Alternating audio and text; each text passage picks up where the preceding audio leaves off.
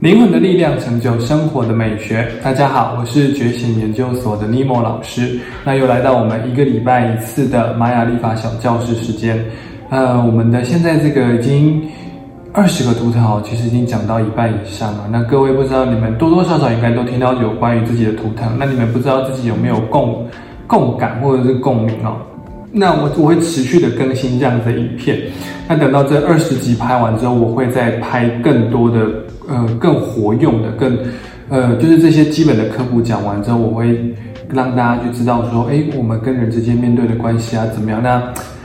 嗯，拍什么内容，我现在不晓得，端看我到时候的内心的一些想法，然后我会去拍这样子的影片。而如果说各位你们对于我们这样子的影片是非常有兴趣的，欢迎你们按下订阅啊，或者是追踪我们的呃觉醒研究所的 YouTube，那或者是你要在 Podcast 上面找到我们就都可以哦。那如果说您对于呃学习玛雅历法或者十三月亮历是非常有兴趣的话，我们有开设现场教学在台北哦，那或者是我们有订阅平台是，呃，我也把完整的九堂课的玛雅历法课程丢到上面去。如果你想要非常的有系统架构性的完整学习的话，你可以去那边做学习哦。那呃，我们的订阅平台一个月呃一千块，所以你们可以。很简单，很轻松，然后依照自己的时间哦，看你什么时候想要开始学，然后就就找那个时间去学，这样就可以了。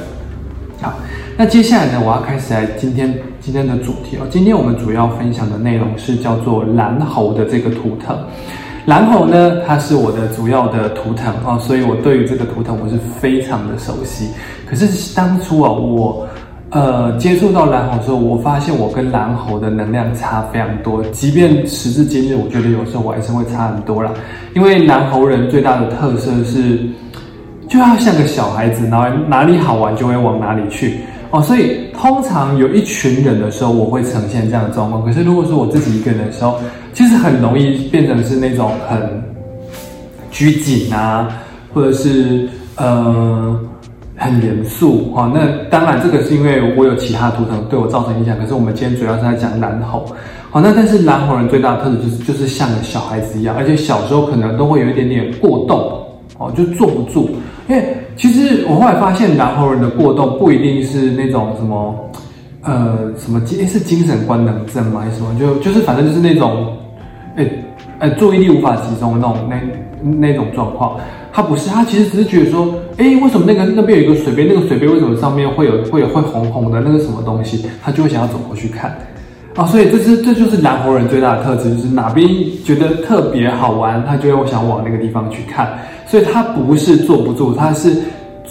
那个专注力很容易会被周围的东西给吸引。所以各位，如果你们有呃自己身上有蓝猴的话，你们大概也会像像像是这样子的一个模式。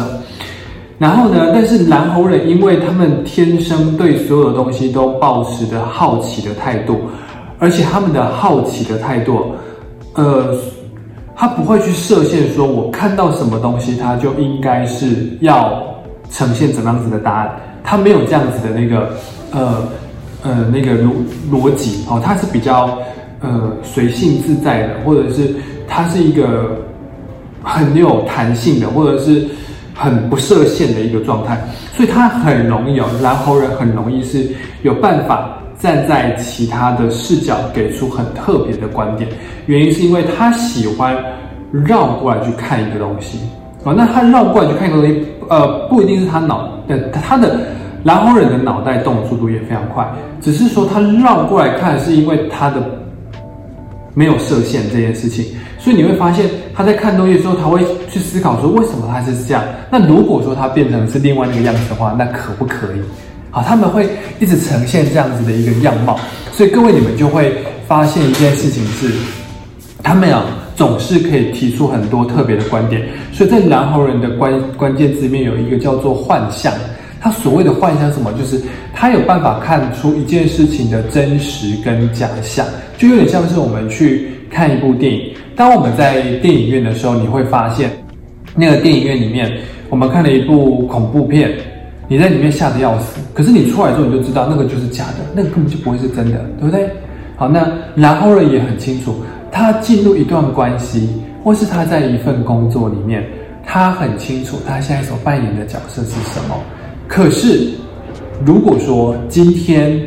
他离开这份工作，哦，那他可能跟这边的价值观不一样，不，呃，他可能就会毅然决然就就离开这个这个这个工作或这个人哦。所以他在感情当中，有时候你们会发现他好像有点无情啊，其实是因为他断舍离。的能力是非常强的，因为他知道什么是真的，什么是假的，你是不是真心对待你，或者是他有没有办法在持续的真心对待你哦。然后人是分得非常清楚的，因为他如果发现自己也没办法，就是他对你原本是一百分，啊，那个分数降下来之后，他也没办法骗自己哦，因为他的突破幻象是他也不让自己去骗自己，所以他也很清楚这件事情哦。那因为他的这个突破幻象的功能，他有办法。如果说各位你们身上有些什么问题的话，可以去找蓝猴人，他会给你到非常清楚明确的答案，跟你讲说，接下来下一步你应该怎么走，你应该怎么做，好方向才会是对的。这个是蓝猴人的一些特质啊。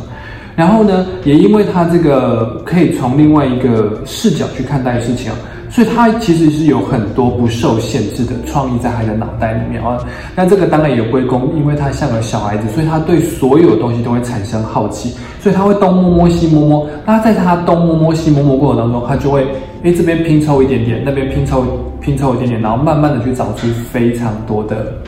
资讯跟讯息哦，让他可以去使用。那当他突然要有一个。idea 要发那个产生的时候，他就会有办法把这些资讯的全部拼凑起来，然后就变成他的创意。所以这个就是懒猴人的一些特质哦，就是像个小孩，然后有奇怪的观点啊，然后有很多创意，然后可以突破幻想。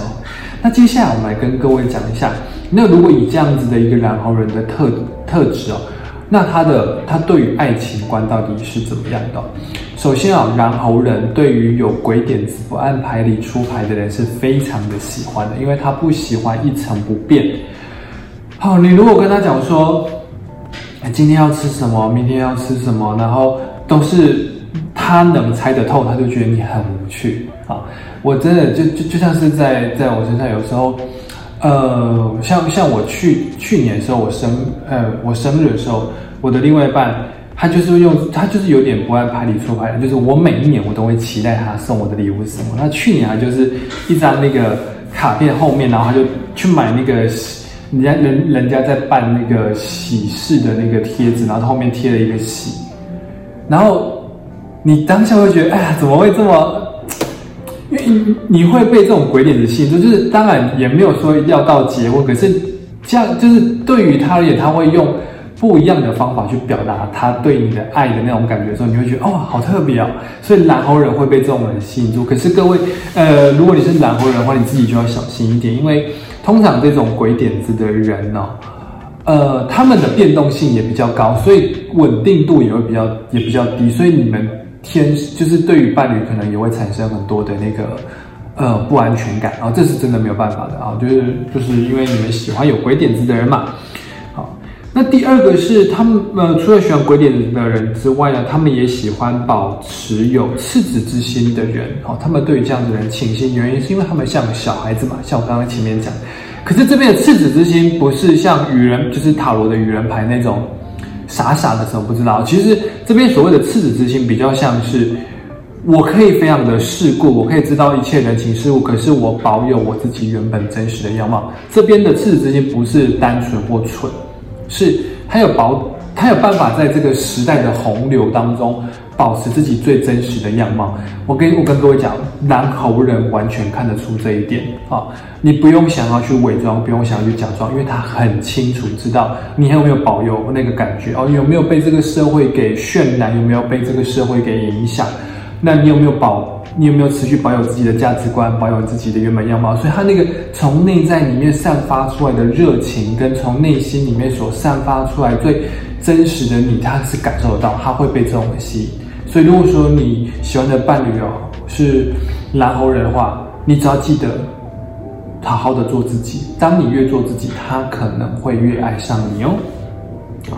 那第三个是他们容易会被新呃新鲜哦的东西给吸引他的那个眼球的注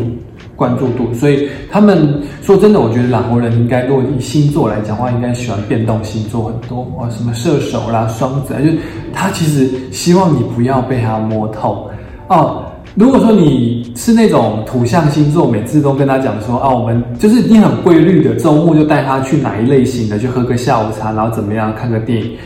他就会知道说我下个礼拜也是这样子过生活，那他就会觉得无趣。可是如果说你突然就哎，这个礼拜就要去这个去海边，下个礼拜去山上，下个下个下下个礼拜哎，突然就待在家里什么都不做，哎，然后下下下个礼拜突然就又跟你讲说不要出国，哎，我跟你讲，南澳人超喜欢这种感觉的，只是说。当然，就是像像我刚才讲这种变动的感觉，就是有时候会带着很多的不安定跟不不安全感，而且代表是你的伴侣也是一个桃花很多的人，对不对？你就是南湖人会喜欢这样子的人，所以呃，自自己要稍微拿捏一下那个分寸，因为没办法，你欣赏这样的人，可是他们有可能会有这样子的那个状况啊，就是那个呃，可能会呃比较。桃花比较多，然后外物比较多，那你自己就要多多包涵啊。这个就是我今天想要跟大家分享的蓝猴人的一些特质啊。那非常感谢大家今天的聆听，大家拜拜。